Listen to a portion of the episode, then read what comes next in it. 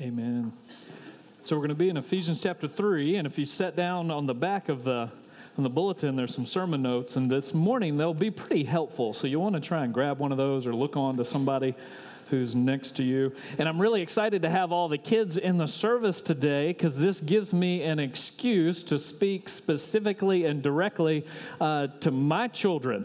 So uh, my two girls are over there. They're they're six and five. So I actually want to speak specifically to all you females, all you young ladies who are in between the age of about five and twelve. So all of you, look up here. Let me see your eyes, young ladies in between five and twelve. I want to give you a life principle that will help you. And I'm going to give you this on behalf of not only myself, but your father as well. Your father. I'm going to give you a life principle that's going to help you navigate the next 20 years of your life. So, uh, like in 20 years, when our girls, uh, when we start the discussion about dating and things like that, here's a life principle that's going to help you until then, and it's boys ruin everything. So, just if you don't remember anything else, the one thing I want you to remember from this morning is boys ruin everything. Actually, girls, say it with me. Boys ruin everything. Very good. And you you know this is true. So all of you little girls who have like little brothers, raise your hand. Like those of you who have little brothers, you know how they ruin everything. Um, like you can have the most sophisticated sweet tea party set up. And then all of a sudden, out of nowhere, this miniature monster will just descend and he'll like hijack the knife and start stabbing you with it. He'll turn the spoon into a machine gun and it's like, and then the tea party just explodes into nothingness. Or you can have this, this beautiful princess parade all lined up and in order, and out of nowhere comes like this bulldozer. And this bulldozer just plows the princesses over, and boys ruin everything. And one of the reasons why they, they ruin things is because often they don't understand the characters of the story and they don't understand the plot. Um, out of nowhere, things will start to crash and blow up, and and uh, you'll be wanting to play a game with Anna and Elsa, and out of nowhere, like Chewbacca will descend, and you'll say, "No, that's not the right character. He's not in this story."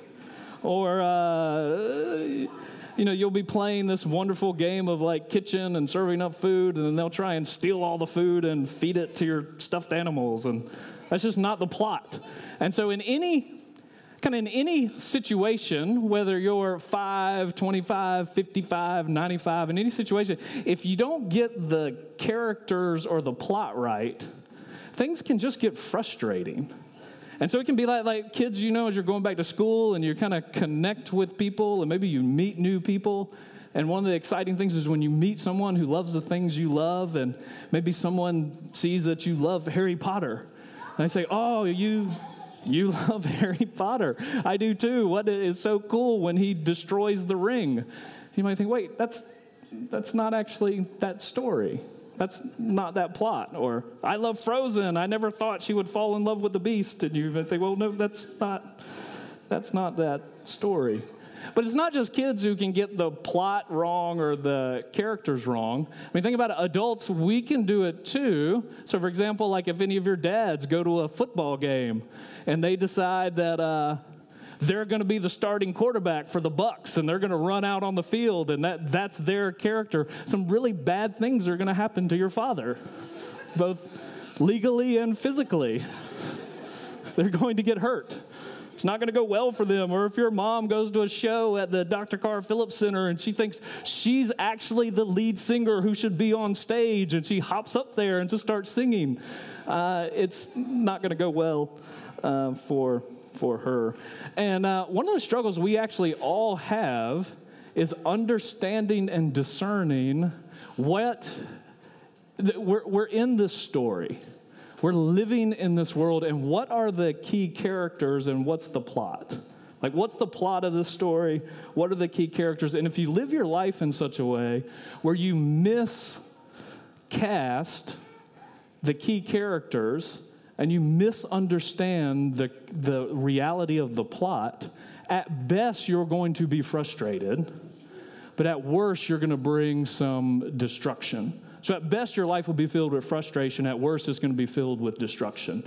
And so, what we're going to look at here this morning is how we can get clear on what our actual role is in this story we call life and what actually the plot is in this story we call life.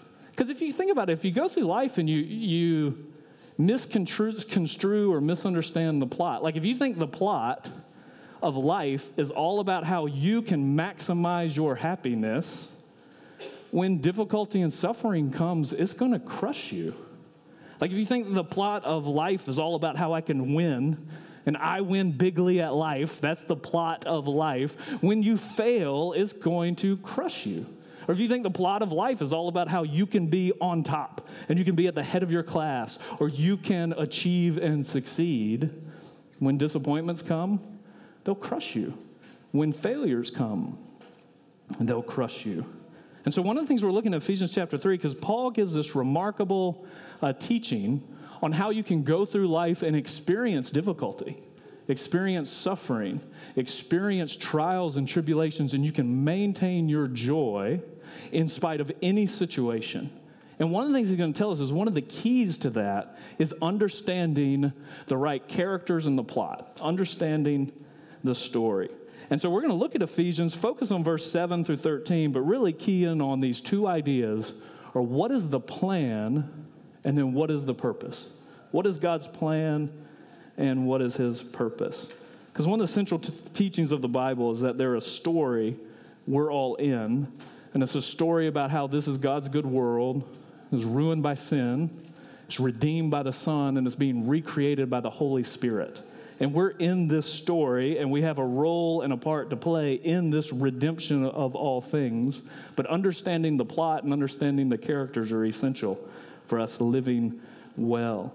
So let's pick up in verse 7 of Ephesians chapter 3. It says, Of this gospel I was made a minister according to the gifts of God's grace, which was given me by the working of his power.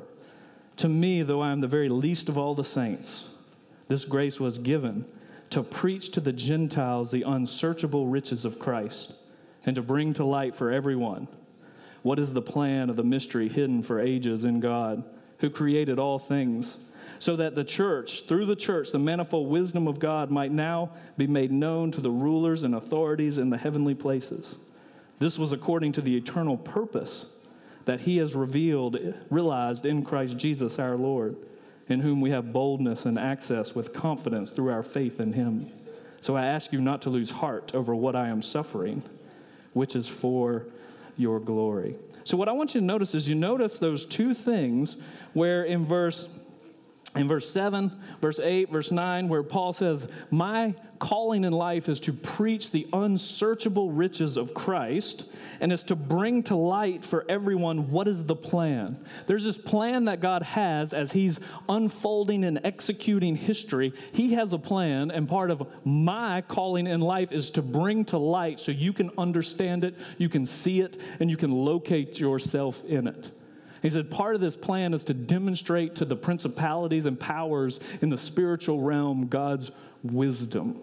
So you'll look and you'll marvel the unspeakable riches of his plan. So, what I want to do really is just spend about 20 minutes, 20, 25 minutes, just having us just meditate and think about the beauty and the glory of God's plan. And we're going to do it in a couple different ways. You can look on your sheet because what I really want to, and I, I don't know, this, this could be a terrible idea. So you can tell me afterwards. But what I wanted to try and do, so here's, I'll tell you what I'm trying to do, and then you can do some of the mental work to help me uh, uh make it happen. So what I would like to do is to sketch the plan, God's plan from uh, creation to right now and then the way we want to sketch that is look at the, the plot line of the Old Testament is that God is a God who makes promises. He is a promise maker. The plot line of the New Testament is that Jesus is the promise keeper. He's the one who keeps all of these promises. And then the plot line of our life is that we are promise needers. We need these promises. We have to live off them. We are the ones who actually receive them. So, the story that we want to, the plot we want to trace is that uh, God makes promises, Jesus fulfills them, and we receive them. And the way I want to actually structure it is go through the Old Testament and look at six key promises that God makes, six key promises that Jesus fulfills, and six key promises that we need. And then they're all the same. So you can see on your, your list the kind of one, two, three, and then the six major, major promises. So we're thinking about God's plan for redemption. And even as I think about it, it's really important before we even talk about what that plan is to remember that this plan of God is not like the, the history of redemption is not God's plan B. It's not that things were spiraling out of his control and this is a backup plan. So I was thinking about this. I had those uh, words of the great American philosopher Mike Tyson ringing in the back of my mind where Mike Tyson says, Everybody has a plan until you punch them in the mouth. And then the plan goes out the window. And sometimes we can read and think, all right, God had this plan, and then like the fall, he got punched in the mouth and he had to adjust. And then uh, with the law, he delivered the law, and maybe my people can obey that. And that was like a punch in the mouth, and he had to adjust. That's not how any of these things are. He had a plan. His plans, in essence, are not like our plans. So God's, God's not like the government where he's responding to unforeseen circumstances and making adjustments to unintended consequences. God's not like the government. God's not like scientists who are just experimenting with what works. He's not like entrepreneurs who just try and fail fast, who succeed by finding new opportunities and responding uh, to new needs. He's not like that. Actually, what we're going to look at for NC Youth this week is God, not only is He not like the government, scientists, entrepreneurs, God is not like cottage cheese. And if you want to know what that means, you'll have to come Wednesday night. So He's not like cottage cheese either. But God's plans are very different from our plans. So, like when I say, you know, I'll meet you for breakfast, that means I'll meet you for breakfast as long as, like, I'm still alive, I have transportation, the restaurant is still open, that they actually serve breakfast. There's all of these contingencies that are dependent upon us accomplishing that plan.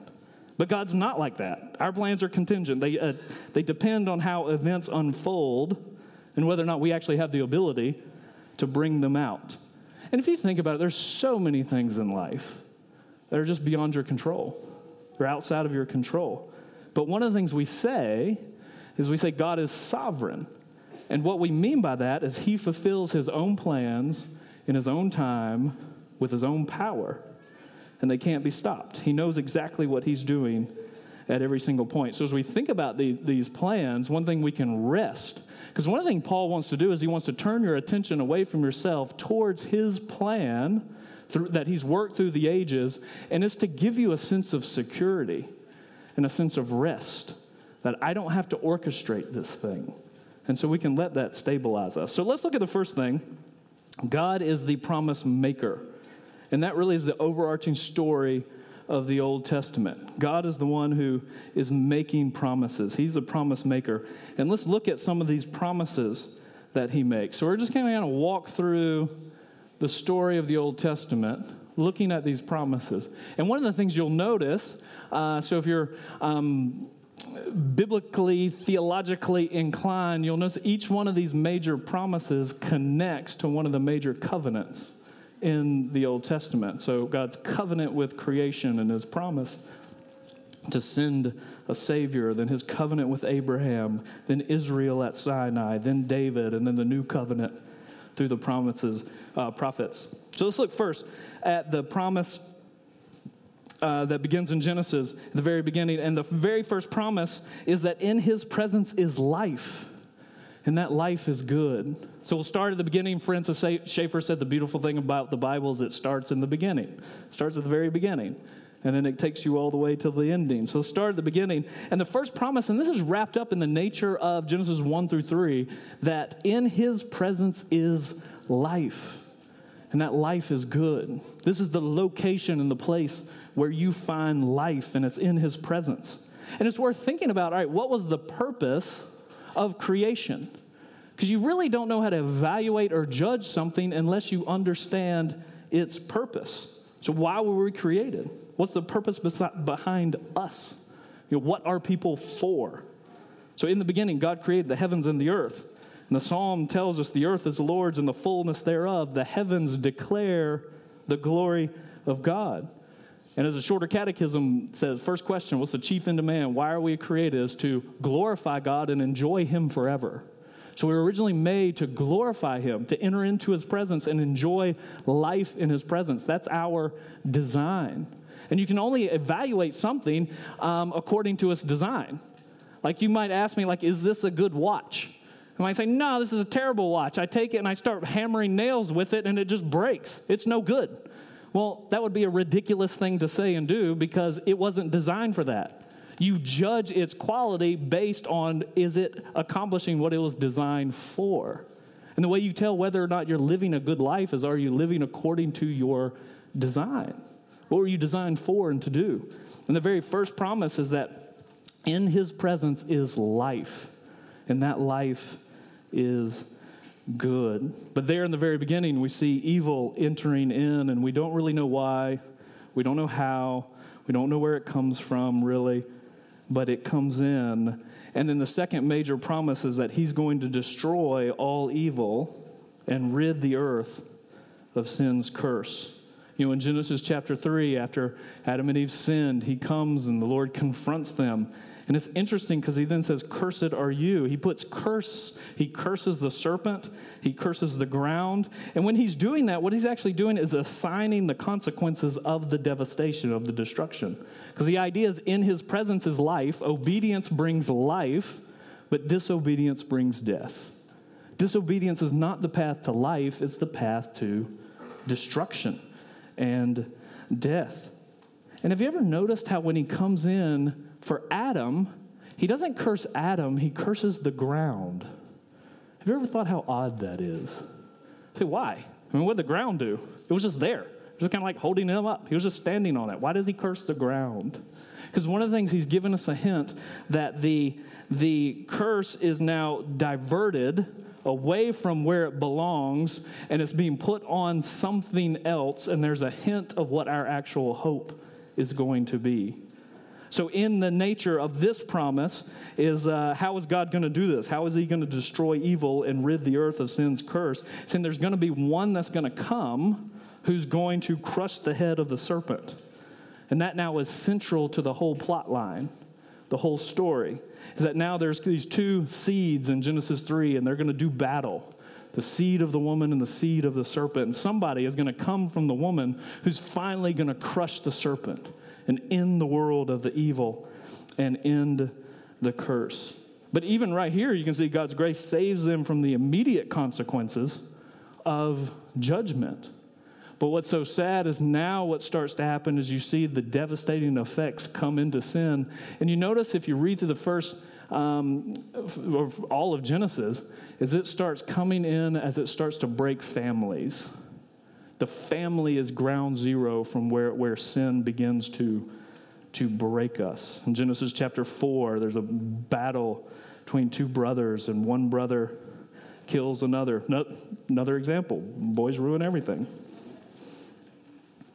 But the promise is there's going to be an offspring born of a woman who's going to come as our champion. But now there's this, this atmosphere of perpetual conflict with evil from generation to generation, and they begin to wait. Someone has to come to end this and restore these families. And then it moves on uh, to number three. It moves on in Genesis chapter 12 because that first family was torn apart and then violence increased. Every thought becomes, says in Genesis chapter 9, becomes evil only and totally. But then in Genesis chapter 12, God uh, calls Abraham in Genesis chapter 12, verse 1, he says, I will bless you, and then you will be a blessing. And through you, all the peoples of the earth will be blessed. So Abraham was, I mean, Abraham was living in complete darkness. He was a moon worshiper from Ur, and then he wasn't seeking God in any way. And then God comes to him takes him and then delivers a promise to him that through him and his family, he is going to mediate blessings to all the families on the earth. And he's going to begin to restore what has been broken. And so that's the third promise that he's going to bless people from every nation. And it's going to happen through this one family. And then they grow and develop. And then we move into Exodus because one of the, the troubles is that uh, what sin causes is it doesn't just cause devastation and destruction, it causes slavery and it causes bondage. So, one of the questions now is how, if he's going to bless the earth through this family, how can the slavery be ended? How can they be rescued? And so, moving into look at number four, that he's going to rescue us. That's the next major promise in the Old Testament, that he's going to rescue us through sacrifice and we'll live through obedience. So, God was going to judge the Egyptians for oppressing his people. And before he's going to send the judgment, he's going to give them a command and he's going to give them a promise. And each family was to slaughter a lamb and take the blood and paint it on the door frames to indicate that death had already come to that household. And in Exodus chapter 12, God says, When I see the blood of the lamb, I'm going to pass over. And so on the night of the Passover, it's God's sacrifice of the lamb that then brings the people out of slavery and delivers them from his judgment. And then after this, God makes a covenant with them and says, I will walk among you and be your God. I will be your God. You will be my people. And the dynamic of Exodus is that this, the blood of the Lamb, that the sacrifice paves a way to deliver them. But then the whole point of deliverance is that so they enter into his presence. That's why the whole second half of the book of Exodus is all about t- uh, tabernacle decorations and functions, how you enter into the presence of the Lord. And then he gives them commands because we need both. We need sacrifice to, in essence, clean us, but then we need commands to direct us and teach us. See, we need the commands before God calls his people because he calls us to walk in his ways. And if we're going to bear his name, we have to reflect his character. But it's not enough. We need more than commands, we need the sacrifices as well. So, what we see here is that uh, God's people have to be delivered from the judgment by the blood of the Lamb. And his promise is that now he's going to rescue sinners to himself, but that rescue has to happen through sacrifice. So, as the law teaches how to live, sacrifice will tell us how we can be forgiven. And then they, they live under the light of that, but even in the light of that, the anthem then becomes uh, there was no king and everyone did what was right in their own eyes. So the question is now God gives these commands under which people can thrive, but they're not thriving. They're not obeying. What are they going to do? So they God God was their king, but they weren't satisfied. And then coming in 1st and 2nd Samuel, God then gives the promise that he's going to send an offspring. He's going to send a king. 2 Samuel 7, I will raise up from you, David, one to succeed you, who will come from your own body, and I will establish his kingdom. And he is the one who will build a house for my name, and I will establish the throne of his kingdom forever. And so God then promises that all of his people, if they're really going to thrive, they have to live under the shadow of his king's royal rule. So, what you're beginning to see is you put all of these pieces in place, you travel through the Old Testament, and you can begin to make uh, understand all right, what's the plot and who are the main characters. You can see the plot is that God's building kind of this, painting this picture of this plan and this person who's going to deliver on all of these promises. So God promises to give life to those people, and that life reflects His glory. He promises to destroy evil and rid the world of its curse. He promises to bless people from all nations and to reconcile sinners to Himself through sacrifice. And there's one who has to come who's going to fulfill all of these promises. And he's going to be born of a woman, he's going to be born in Abraham's family, he's going to be a son of David. God will be his father, and he will be God's son. And God will establish his throne and his kingdom forever. But what we see here is we ask, all right, under this, what is the actual the promise? The promise is that underneath the, the rule of this king, his people can actually thrive. That's how they'll experience life. But the sad thing is, you read the rest of the Old Testament, no one thrives under the reign of the kings. God's people refuse to heed his word, they refuse to walk in his ways, and so he sends all of the prophets to call them back to obedience and to call them to life, but they refuse to listen and they don't repent. And the word of God can't be ignored, and we see that, that tension that runs that God sends these promises to give life, but disobedience always brings death. So, how do you live in the light of those two tensions? The Lord is compassionate and gracious. He's slow to anger and abounding in loving kindness, but he can in no way clear the guilty. And you have that thread running through the whole Old Testament. So, what is he going to do? Disobedience brings death, but he's promised to be the giver of life. And then, what you find the whole end of the Old Testament is the people collectively experience, in essence, the ultimate death as they are sent into exile. And then in the prophets come and they warn them, they tell them it's coming, but then they also strike this note of hope that this, in essence, death is not going to be the final word. There's going to be something else that follows. So Jeremiah tells the people in Jeremiah 29 when the 70 years are completed for Babylon, when the exile's over, when you experience this collective death, I will come to you and I will fulfill my gracious promise to bring you back to this place. For I know the plans I have for you plans to give you hope and a future. They're plans to prosper you. But it's not plans to prosper you in your own little um, personal, economic, consumeristic way. It's a plan to draw you into the grand story of what I'm doing to redeem and renew all things and to bring life out of death. So even here in the in the Old Testament, it ends in the most severe discipline. Even in that context, God is advancing his plans and his purpose for his people. Because one of the things you'll see, and it's really important, is that God, God will receive us in our sins, but he won't leave us in our sins. So God will accept you just as you are, but he loves you too much to leave you that way.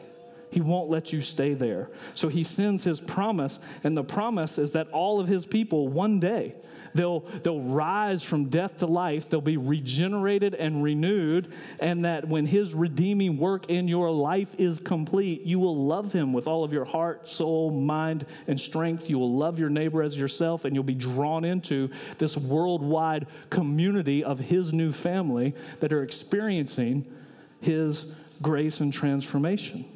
But the Old Testament is all about the story that disobedience brings death, his promises bring life. How can they be reconciled? One of the last prophets in the Old Testament is Ezekiel, and one of the last things you see in Ezekiel 37 is the valley of dry bones. And God tells him, He says, This is the house of Israel. Can they live? And Ezekiel says, Only you know, Lord.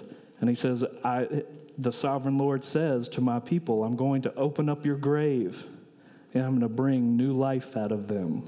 I'm going to bring you back into the land of the living. So, the final great promise is that He's going to bring new life out of the grave.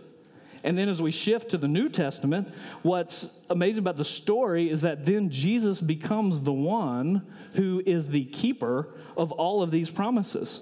So, look at them and say, all these promises, you can see how God gives them but then think about how Jesus keeps them and fulfills them. Number one, in his presence is life, and that life is good. And see, Jesus in John 1, we see that he has come. In the beginning was the Word, and the Word was with God, and it was God, and the Word was made flesh, and it has tabernacled among us. Now the very presence of the living Lord is with us, and he comes. His presence comes, and when his presence comes, he brings life.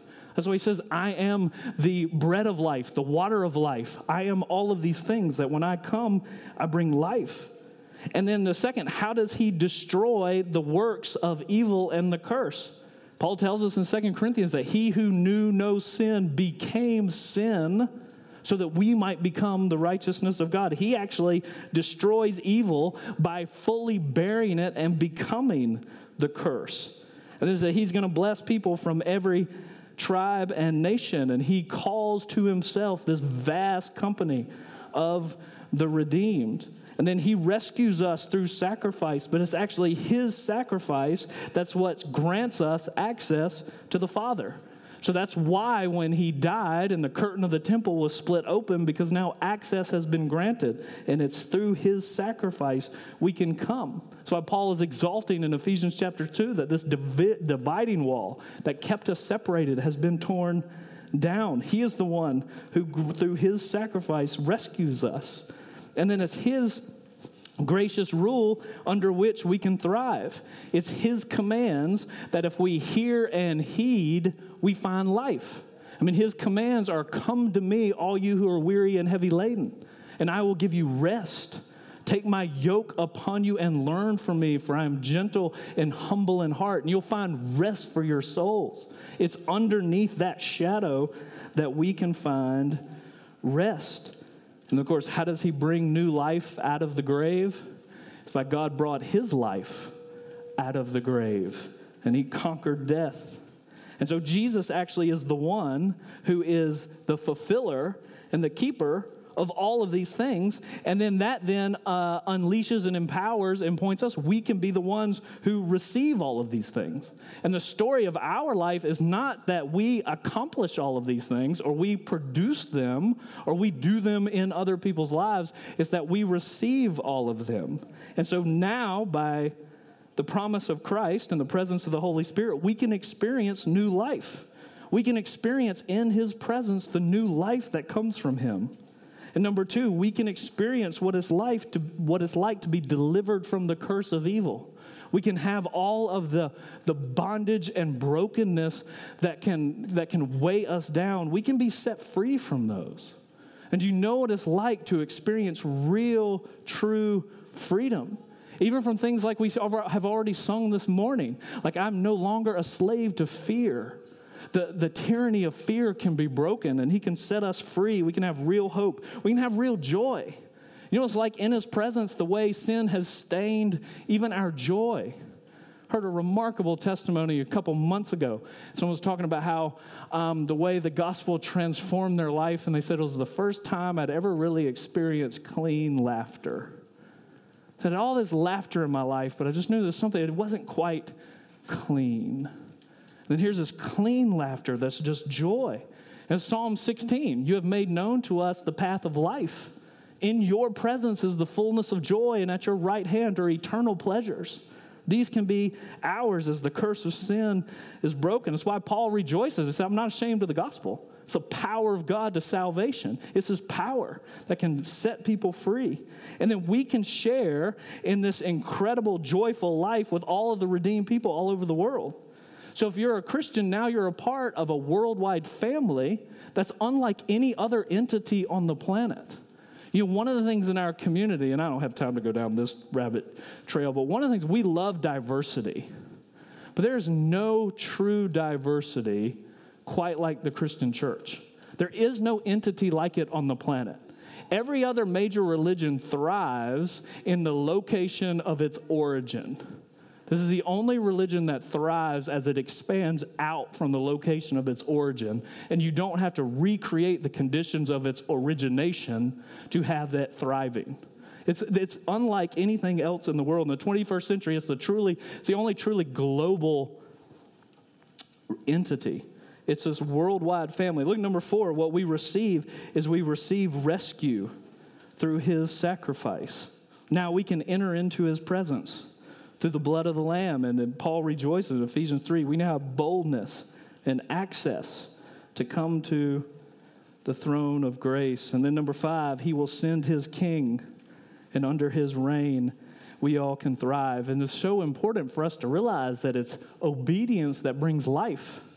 One of the things we say at our house is obey the first time with a happy heart.